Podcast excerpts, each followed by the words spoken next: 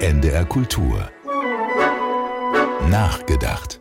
Samstag für Samstag gehen sie auf die Straßen in Tel Aviv, Jerusalem oder Haifa, verteidigen ihre Werte, verteidigen Freiheit, Gleichberechtigung, Menschenrechte. Hunderttausende sind es, die demonstrieren. Benjamin Netanyahus rechtsreligiöse Regierung ist gerade rund 100 Tage im Amt. Ihr Projekt Justizreform hat die Proteste im Land angestachelt wie nie zuvor. Und sie haben etwas bewirkt. Entscheidungen werden rückgängig gemacht. Die Umbaupläne der Justiz liegen erst einmal auf Eis.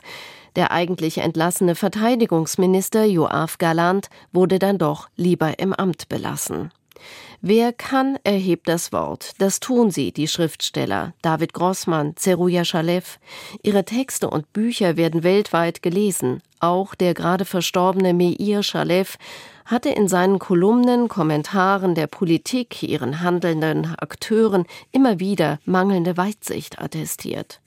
Seit der Gründung vor 75 Jahren ist Israel bedroht, umkämpft von seinen Nachbarn.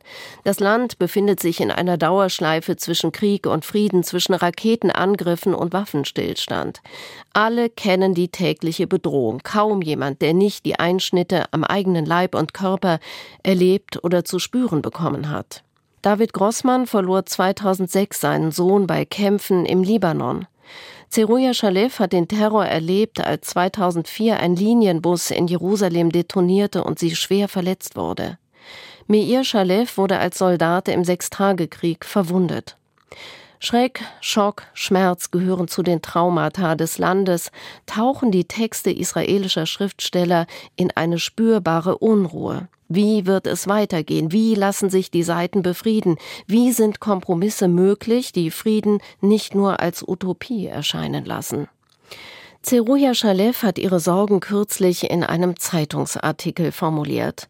Wie in ihren Romanen seziert sie hier das Innenleben der Figuren und untersucht das große Gefühl Liebe, die daraus entstehenden Beziehungen und Dramen.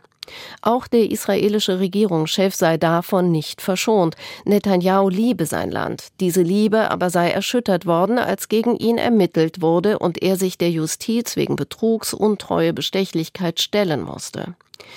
Netanyahu holte zum Gegenschlag aus und verbündete sich mit denen, die sich schon immer in der Defensive sahen, den Rechten und Religiösen.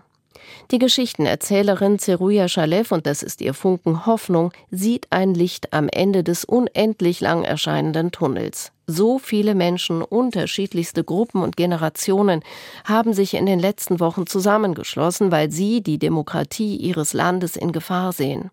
Vermutlich, das wurde schon angekündigt, wird die gerade im Eisfach liegende Justizreform wieder aufgetaut. Morgen ist wieder Samstag, die Demonstranten werden wieder auf die Straße gehen. Und während Zeruja Shalev ihren Artikel schreibt, hört sie Schulkinder vorbeiziehen, die singen Demokratia. NDR Kultur